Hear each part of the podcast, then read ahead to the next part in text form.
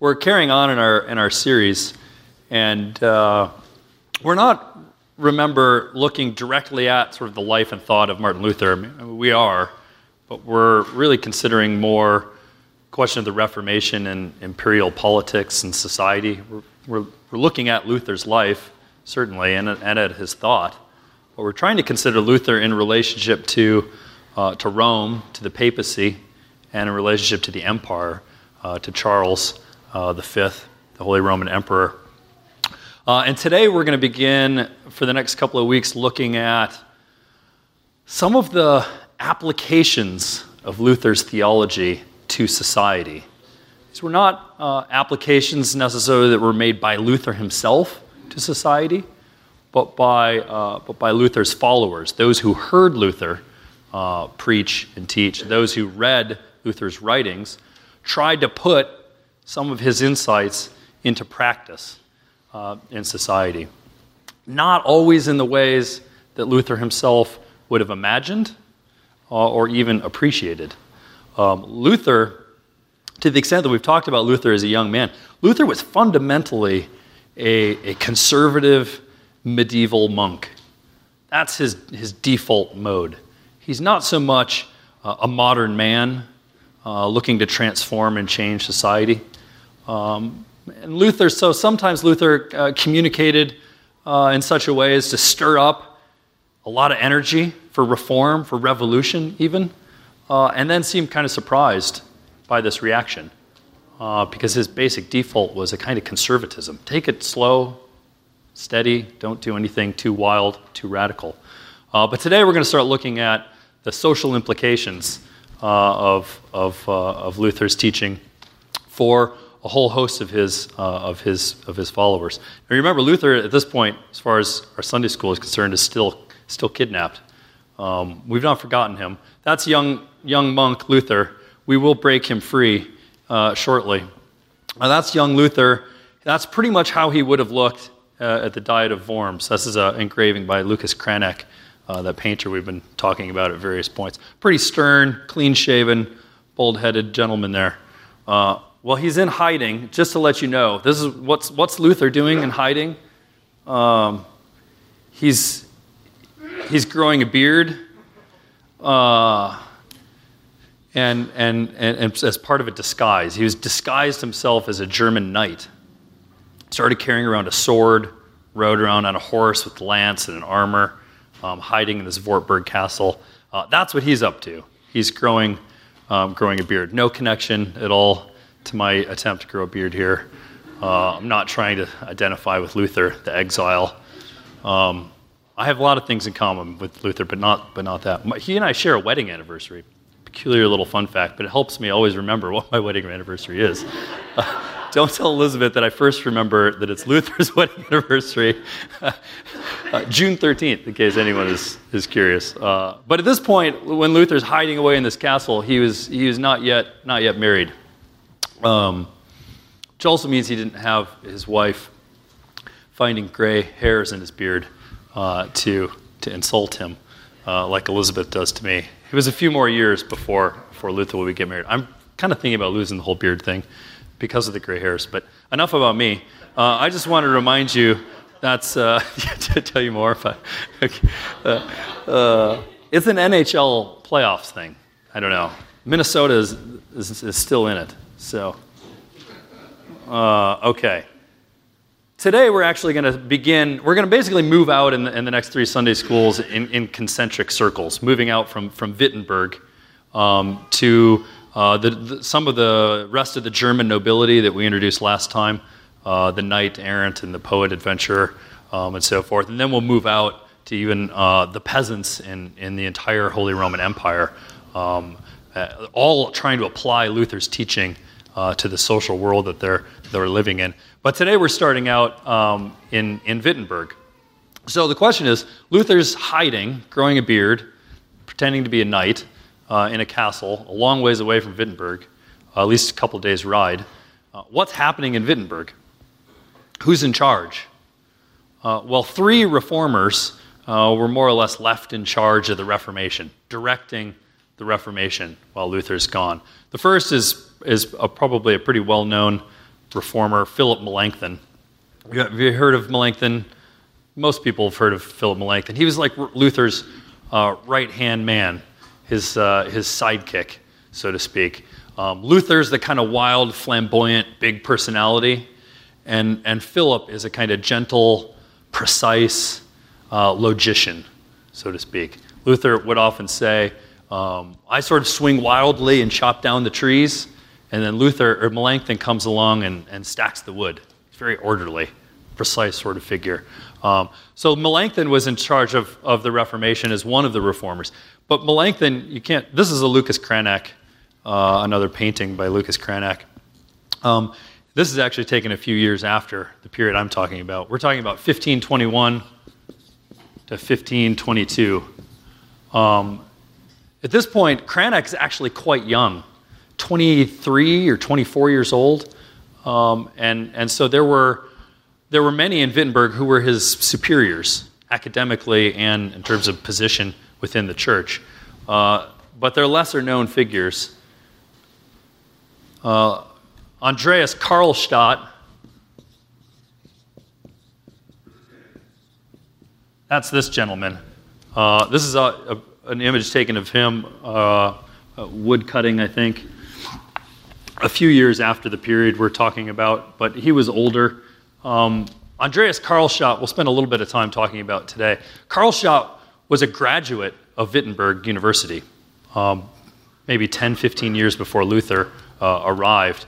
And almost immediately after graduation, uh, rose high in the ranks in the Wittenberg church uh, and in the university there uh, at his alma mater. He, he, he became the chair of the theology faculty uh, and then became the chancellor of the University of Wittenberg. He's the one who actually conferred Luther's doctoral degree, degree uh, on him.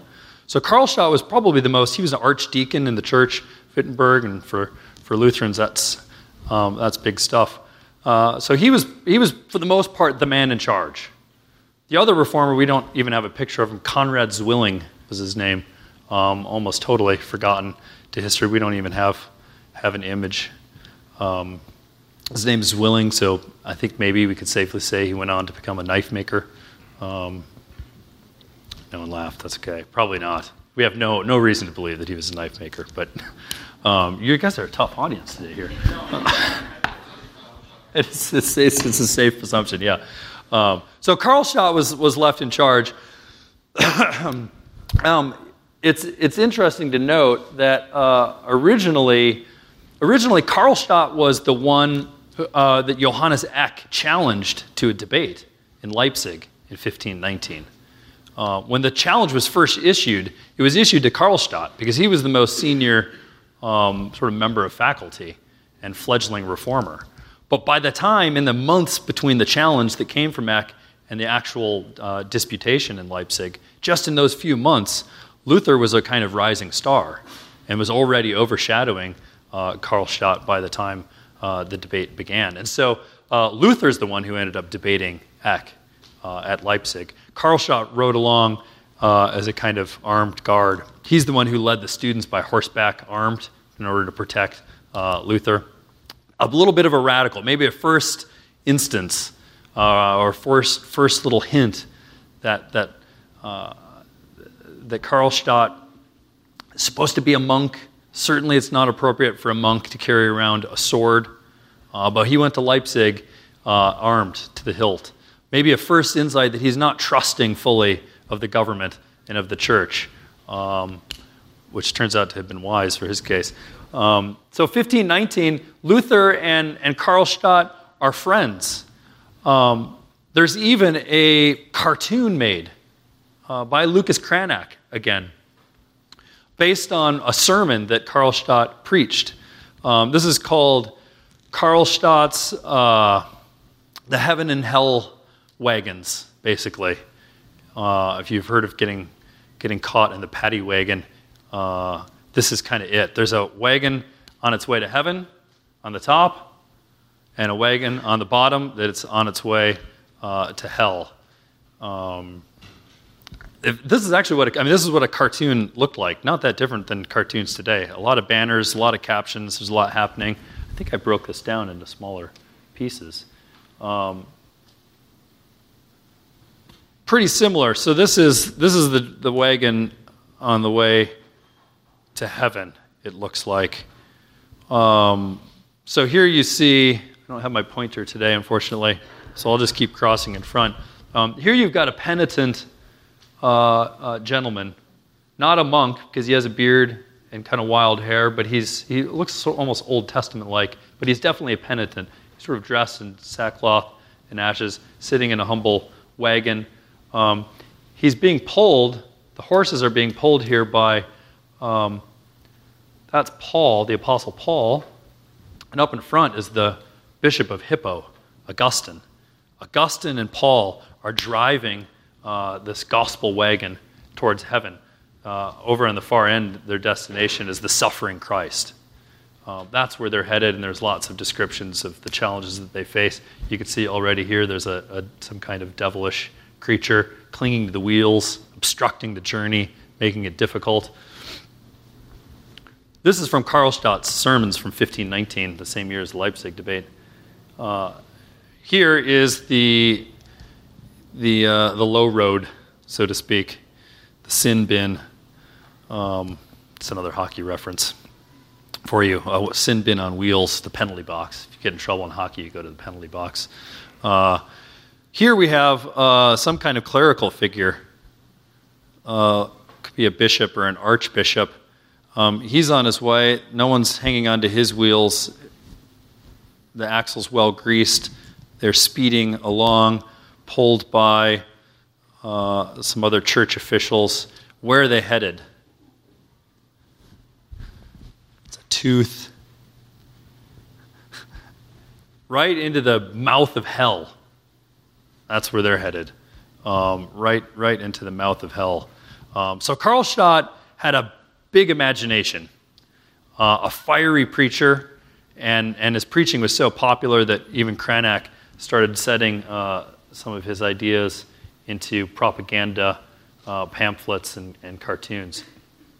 So early on, Luther and Karlstadt um, are, uh, are compatriots. But while Luther is in the Wartburg, the Reformation takes a slightly different turn under Karlstadt's leadership. He had a number of, of novel ideas he was what Luther would consider a radical. So, part of what we're talking about for the next couple days is the rise of radicalism, the application of Luther's theology to society in ways that he didn't always anticipate. And Karlstadt, uh, the first sign of his uh, quote unquote radicalism is the fact that he became uh, an iconoclast. So, what's iconoclasm?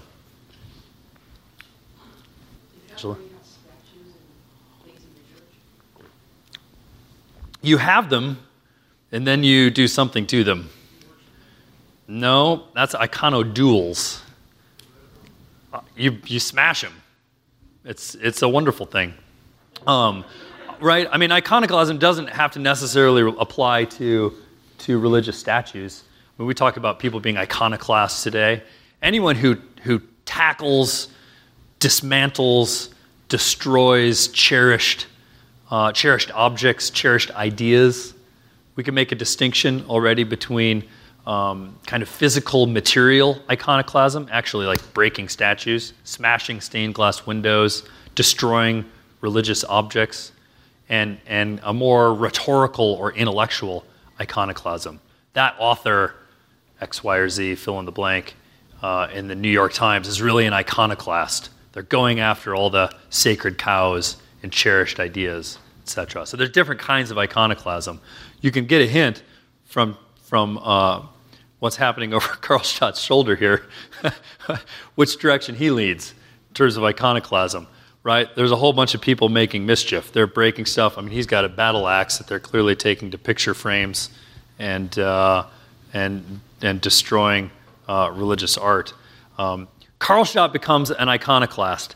So early as soon as Luther disappears, um, Karlstadt decides it is time to move the Reformation forward. When, was, when were the 95 Theses posted on the door in Wittenberg? Anyone remember the date? 15, 1517. right? Luther goes into hiding in 1521. What had been accomplished in terms of the change of worship, of liturgy? Luther had been attacking the Mass savagely for several years. The Mass had not been changed, it was still being practiced and celebrated in the same way. That gives you a little hint of how conservative sort of Luther was. Savagely attacking the Mass from the pulpit and then climbing down and, and going through the same liturgy. For several years, this goes on. Nothing had been changed. The Mass was still in Latin. And finally, Karlstadt says, Enough. Luther's gone. We're going to move, we're going to move uh, this ahead. And so they remove idols, um, they remove religious statues, they remove uh, images, uh, they dismantle the altar. Um, Karlstadt revises the liturgy. He removes whole sections of the Mass, um, particularly the parts having to do with the sacrifice of Christ, uh, the sacrificial element of the Mass. Um, he, he translates uh, what remained of the Mass into German. This was always Luther's hope that the Mass would be understood by the people and it wouldn't be an idolatrous thing. And, Luther, and Karlstadt's the one who finally um, enacts all these measures. Uh, but but Luther will come to think eventually it's all, uh, all a little wild. Well, December uh, 21st, 1521, uh, uh, while Luther is hiding away, um, Karlstadt leads a mob uh, into the city church in Wittenberg and removes all the altars in the church in order to prevent idolatry. He sort of carried on inciting the, the mobs, inciting the students in Wittenberg all throughout uh, the Advent season. Uh, a fiery set of Christmas sermons were preached, and it all dramatically culminated uh, on Christmas Eve.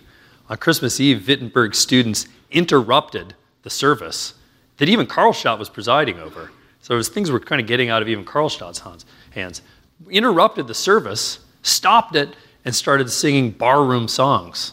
My, my maid has lost her shoe was, was the very famous song that that, uh, that she's saying. It's kind of a dirty song, you can imagine. They go looking for it, etc. Um, this is what happens on, on Christmas Eve, December 31st. And Luther eventually gets word of this.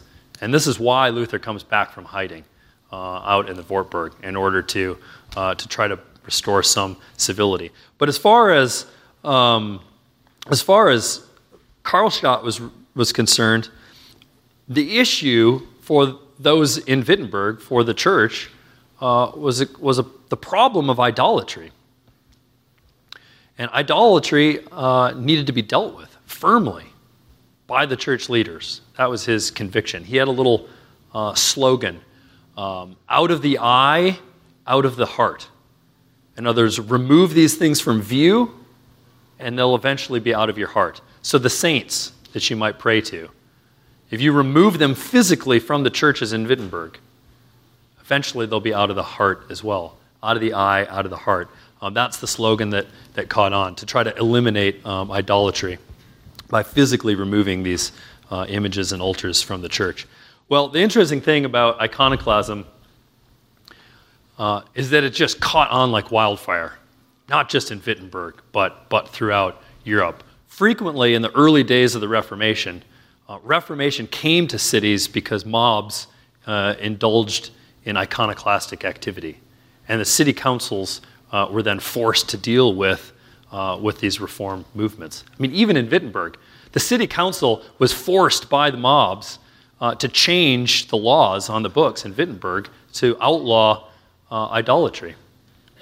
This happened after the mobs had already removed the idols and the altars from the church. That same kind of thing happened in, in Zurich. Um, things are smashed, things are broken, the mobs are causing uh, problems. And so the city council responds and says, That's right, the new law, remove these things from the churches. Well, they already had been removed. But the city councils were only forced to deal with it because of iconoclastic um, activity. To say a little bit more about iconoclastic activity, because it's, it's really pretty interesting, um, there are all sorts of examples, even outside of Lutheranism, even Reformed folks, engaged in iconoclastic activity. There are all kinds of examples uh, that are interesting to consider. Uh, some iconoclastic activity wasn't purely destructive. Sometimes it was, uh, I always reverse the initials, D- DIY, like DIY projects, uh, little repurposing projects. So, uh, wood statues um, could be carved into something else, uh, or sold for firewood, or just given to the poor for firewood. Um, stone statues could be broken up uh, and used for construction. That kind of thing often happened. Some of the more interesting examples would be um, in Basel, in the city of Basel. Um, I go to Basel to do uh, research from time to time. And in, the, in, in one of the churches in Basel, sort of between the church and the city hall, uh, there was, before the Reformation, a statue of Mary, of the Virgin Mary holding baby Jesus. Well, I, the iconoclasts in Basel in 1522, at the same time that Karlstadt was in Wittenberg, um, repurposed this statue. They basically carved off the religious um, symbolism that would identify her as Mary and, and, and carved out, cut out the baby Jesus so that Mary isn't holding baby Jesus anymore. Her hand's kind of out like this. They left her hand intact, and they added new, uh, a new piece, scales of justice. And they just left her. Sort of a secularized Mary. She's no longer holding Jesus, she's holding the scales of justice, and she's right there between the church and the, and the city council. Um, so there are examples of creative iconoclasts. I'm happy that Basel was a reformed place, so some of those creative iconoclasts were, were in Basel. But mostly, um, iconoclasm was successful because it was destructive. And there's nothing more exciting, you know, um, than allowing the youth group to go and break stuff, right? You know, if you watch those DIY shows on TV, the best part about those shows is, is demo day, when, when someone gets the sledgehammer and they get to just, you know, go to town on their kitchen cabinets. Um, it's the same kind of thing. Carl, Carl Trueman likes to say, you know, try to get your youth group to show up on Saturday to volunteer to clean the church parking lot or something or pull weeds. But, but tell them they can all have sledgehammers and go break all the windows in someone else's church, and all of a sudden, uh, you might, your, your, your youth group may be growing, you know, exponentially. so these aren't entirely uh, good things happening. Um, but the destructive kinds of, of, of iconoclasm are, are nonetheless filled with, with, pretty interesting symbolic and theological meaning, even. Uh, mostly, uh, iconoclasm had to do with, uh, with degradation of religious objects. Um, to treat sacred and religious objects um, not as objects, but, but as one historian says, but as abject, um, as things that uh, that had no inherent dignity, that were just worthless things. Uh, abjection, a sort of level of, of poverty uh, and uselessness uh, that, that uh, of the kind you'd almost despair of.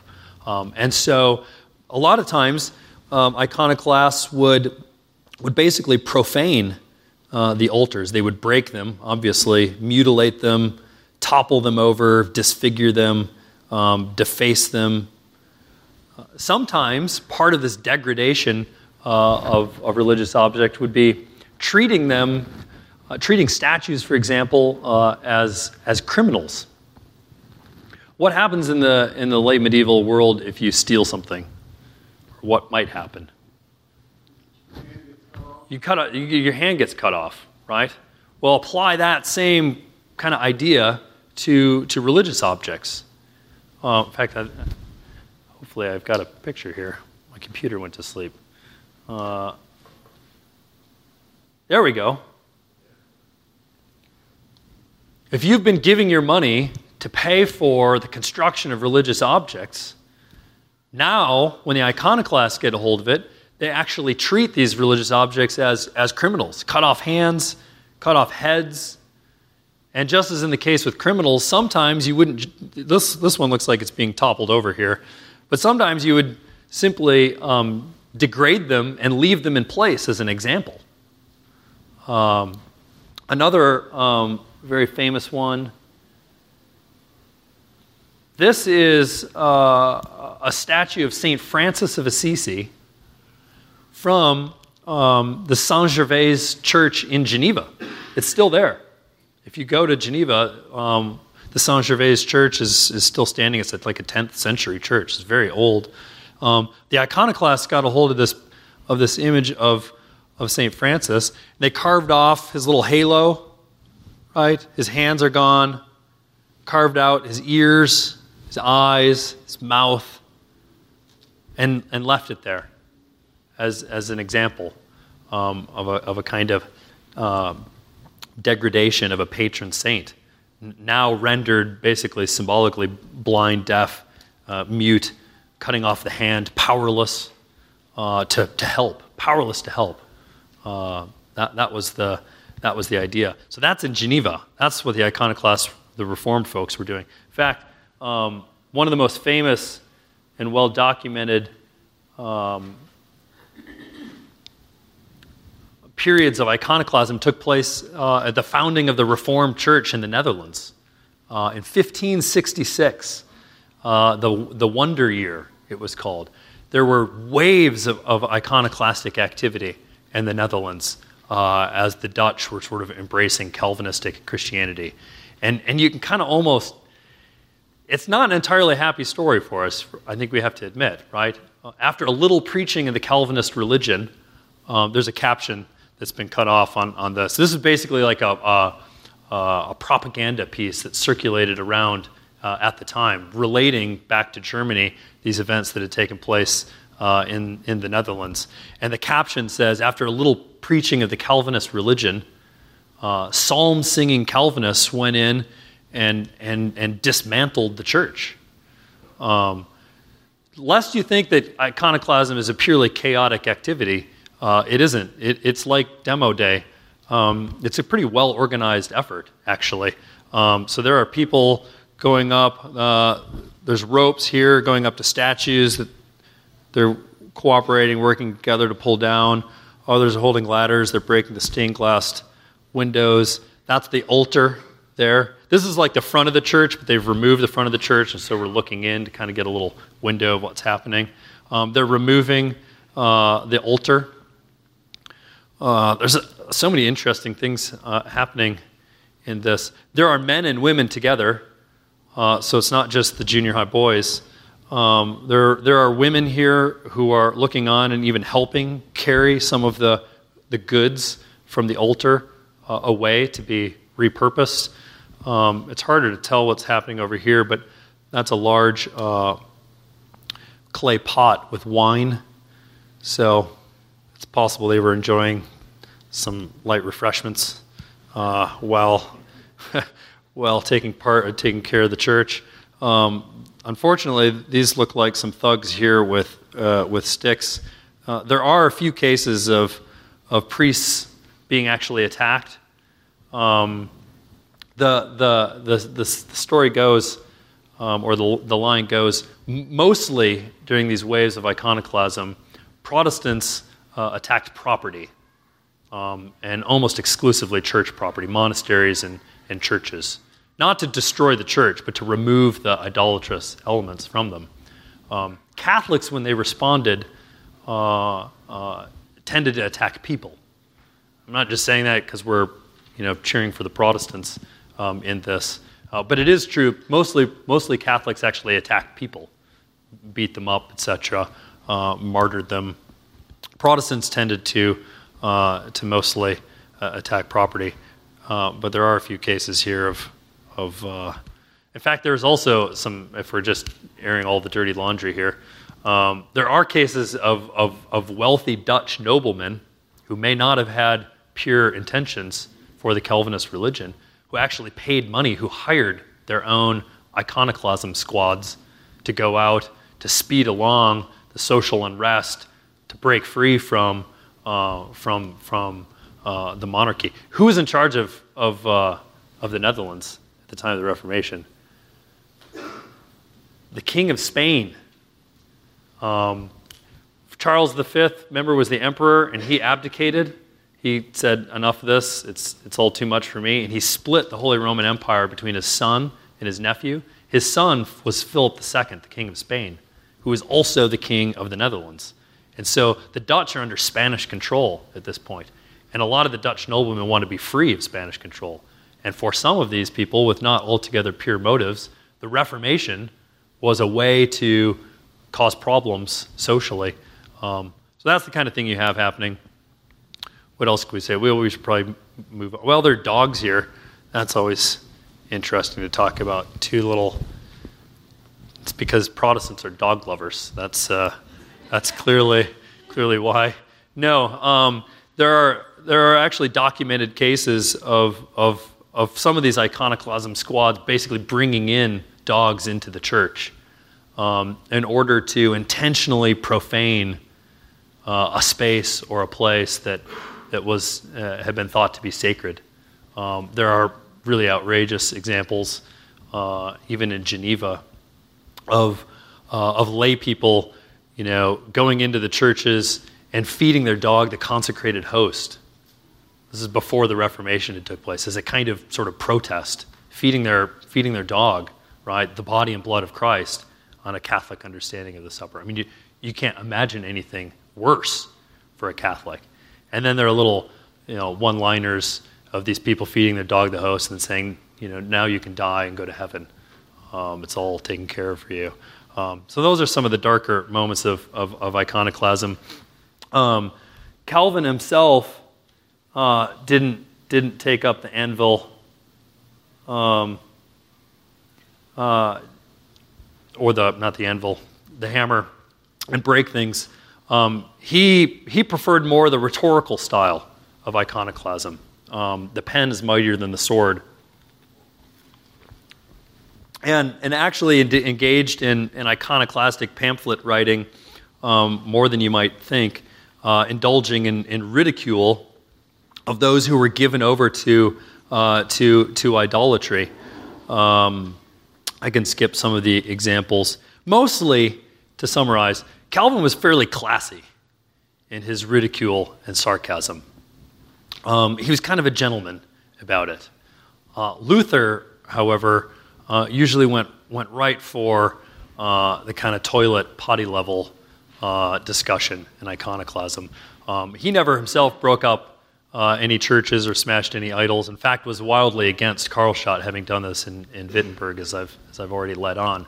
Um, but he did uh, write uh, all kinds of things to try to attack Roman Catholic, pagan uh, idolatrous practices, some of which was, was very crass. Um, just to give you a little, a little bit of an example, um, this is adult Sunday schools. We have to keep things pious uh, and appropriate. But uh, oftentimes, part of the degradation of religious objects uh, that went on in iconoclastic activity uh, was, was to, to ridicule them um, in some pretty gross ways, basically to urinate on statues um, after having toppled them, uh, or even worse, um, or to throw them in the latrine, or throw them in the gutter, just leave them in the street. Um, you know, these, these statues of saints, for example. Um, and, and then oftentimes uh, Luther would, would write about such activity. Um, he had a big imagination, and in the medieval world, um, bodily fluids and bodily excrement were sort of part of life. And if you wanted to degrade something, you would associate it with, you know, things that happen in the bathroom.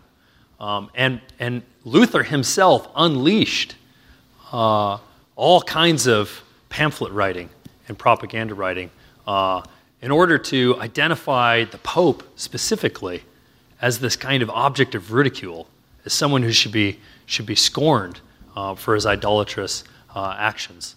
Um, so I hesitate to even show this because it's a little gross. So th- pretend you're in junior high um, at this point, and, and it may go a little easier. But Lucas Cranach, again, teamed up with Luther, and, and they make uh, little cartoons and, and portraits. Uh, here's one of the most famous propaganda pieces of the whole Reformation, right? It's pretty easy to tell what happened.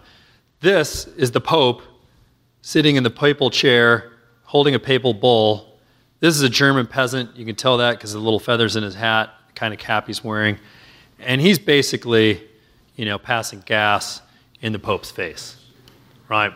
Um, so if you think we're disgusting today, and boy, politics is really dirty, it's really vulgar and disgusting, right? This is this is 1540s. Okay, this is Lucas Cranach. Um, it's called the Papal Belvedere. The Belvedere is the kind of little portable throne that he's sitting in. So there's a German peasant telling telling the Pope what he thinks uh, about the papal bull, etc. Um, frequently, uh, excrement, bathroom things uh, are also associated with the devil, with demonology. So, another thing that Luther and, and Cranach put together, if I, had to, if I had to rank them, I'd say this is probably the most famous propaganda piece of the Reformation. The second, and close behind, would be um, the joining of, of, of basically excrement with the origin uh, of the Pope himself. So, this is called the, the birth and origin of the papacy. Okay? Here's a devil, a demonic creature, uh, releasing, shall we say, uh, the Pope from, from his rear end, uh, who's then transferred into a cradle and being nursed by these sort of Medusa like creatures. So, if you've ever wondered, that's where the Pope comes from. right? But this was wildly successful. This is a kind of iconoclasm uh, that, that Luther frankly loved. He thought it was great. Um, and Luther, Calvin is much more classy, uh, but he did a little bit of this himself. I mean, he would frequently talk about those who were stuck in their idolatrous ways, meaning um, the Roman understanding of the Mass, uh, that they were uh, to be understood like, um, like soilet, uh, uh, sewer um, or toilet cleaners, you know, like the people who, come, who, who clean up the biffies. If you spend all day cleaning up um, junk, you go home, you smell like junk, but if you spend so much time in it, you may not even be aware that you smell like this. Everyone else can smell it, but you can't. And Calvin says uh, in the Institutes uh, that this is what idolatry is like. You spend so much time in this idolatrous uh, and, and in these idolatrous practices, you don't even recognize what you smell like. But anyone else, in fact, you convince yourself you smell like roses. Um, he actually uses that line. So that line about you think it's something and it smells like roses, or, or however that goes, that goes a long ways back. So Luther, or Calvin sometimes did the potty humor thing too, but, but mostly it was Luther. Um, okay, that's, that's the end of the, um, the potty talk. We should move it to a different one just for uh, we'll leave it there. well, what, what justification could possibly uh, have been given um, for this?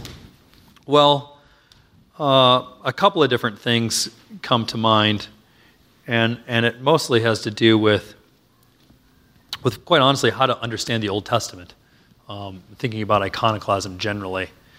Uh, since we only have a few minutes left, I'll, I'll save some of this for next week. Um, but to put a fine point on it today and, and then take questions, um, Luther was adamantly opposed to physical iconoclasm, um, to the destruction of, of material things.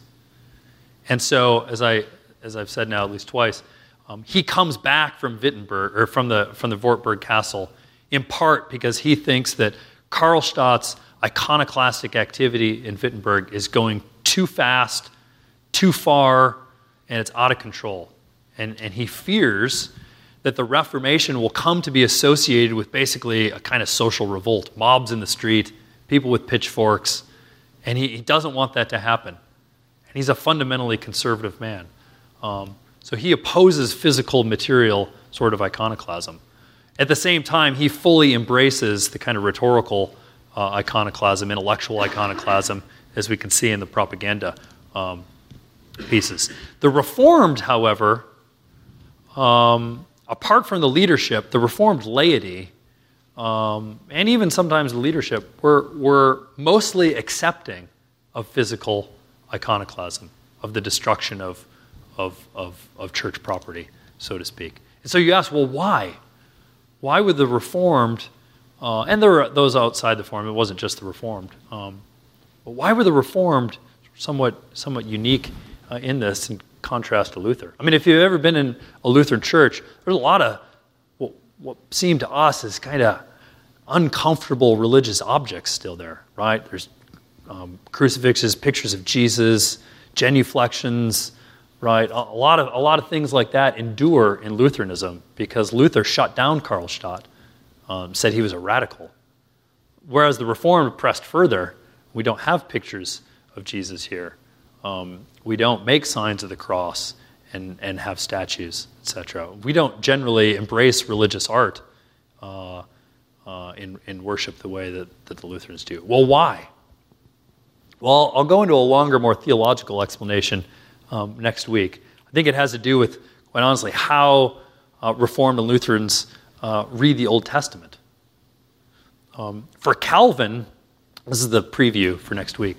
For Calvin, um, we were, we're living in the days of, of Old Testament Israel. Old Testament Israel's history is our history. And one of the major themes of the Old Testament is the problem of Israel constantly becoming idolatrous like the other nations. And in most cases um, where idolatrous activity is dealt with, it's dealt with in ways that look a lot like iconoclasm in the 16th century. Um, one further whet your appetite example would be just from Samuel. I love this sermon series on, in 1st and 2nd Samuel. If you remember all the way back to 1st, 1st Samuel, 1 Samuel 5-ish, it's the early part of 1 Samuel, um, what happens when the Philistines take the Ark of the Covenant? They take the Ark of the Covenant. I think this is in 1 Samuel chapter 5. They steal the Ark of the Covenant and they put it in their temple of worship to the god Dagon. And what happens every single night? What happens to the god Dagon? Face down in the mud, right? Like three nights in a row. And then finally, basically, pestilence and boiling pusses and all kinds of horrible things start to happen. And they say, we got to get rid of this thing. Um, we got to get get it back to Israel. Well, that's a kind of example of, of what happens to idols in the Old Testament. Um, we'll say more about that because there's a lot to be said about how Calvin thought of his role as a kind of Old Testament prophet. Um, and it helps explain some of the iconoclastic activity for the Reformed. Um, but the simplest, easiest answer for the sake of today would be um, Catholics and Lutherans count the Ten Commandments differently. And, and, and uh, Reformed recover the Hebrew uh, numbering of the Ten Commandments, which has, Thou shalt not make false idols, as its own individual, distinct, and unique commandment that's to be obeyed. Lutherans uh, leave the counting of the Decalogue unreformed. Uh, they stick with the Roman Catholic counting uh, of the Decalogue, which goes back to the Greek Septuagint. So, how do we count the Ten Commandments? Some of you are looking quite puzzled. Um, you probably didn't even know that you could count the Ten Commandments. There's 10 of them, right? we all still get to 10, that's true. Um, but the counting is different. For Lutherans, they combine our first and second commandment into one. So they'll have no other gods before me. Thou shalt not make false um, uh, images, uh, is one commandment for the Lutherans. And in the context of being sort of combined, the making and worshiping of images and idols kind of gets second fiddle. It's, it's not the one that receives the main emphasis. The main emphasis is, Thou shalt have no other gods before me. And then there's this kind of tacked on stuff that's part of the, um, part of the rest of the first commandment. Uh, the, their second commandment then is, is to not take the, name, the Lord's name in vain. Well, how did they still get to 10? That's the, always the puzzling question. And, and to my mind, just kind of intuitively makes you think, well, this can't be the right way to number the commandments because it's redundant. They split the 10th commandment, our 10th commandment, into two, into two different kinds of, uh, of coveting. So the Lutheran uh, and Roman ninth commandment is don't, don't covet someone else's wife. The tenth commandment is don't covet their property, their ox, their mule, or anything. And just kind of intuitively you think, well, that, why, why would Moses have been so redundant? Well, I guess God gave them Moses. Why would God be so redundant, right? Um, well, the Reformed, I think, follow the Hebrew way and, and count these things differently. So I think I've used up time because I see Reverend Brown back there. And uh, he preaches the gospel from the pulpit, but to me, when I go overtime at Sunday school, it's all law um, and, and, and, fire and brimstone, and I don't want to get in trouble. So um, let's pray. Gracious Father, we take uh, great comfort in your sure uh, and reliable word. Uh, the grass withers and the flower fades, um, but the word of the Lord uh, endures forever. Surely uh, we are like the grass, uh, blown away in a moment and sinful, but, but we marvel that you've taken great care for us through your only begotten Son, the Lord Jesus, who was given for us, who made a way from heaven to earth to redeem our lives from the pit. We thank you uh, for his work of, of, salvation, and we thank you for your uh, renewal by the Holy Spirit. Uh, refresh us this Lord's Day, we pray, for we ask in Jesus' name. Amen.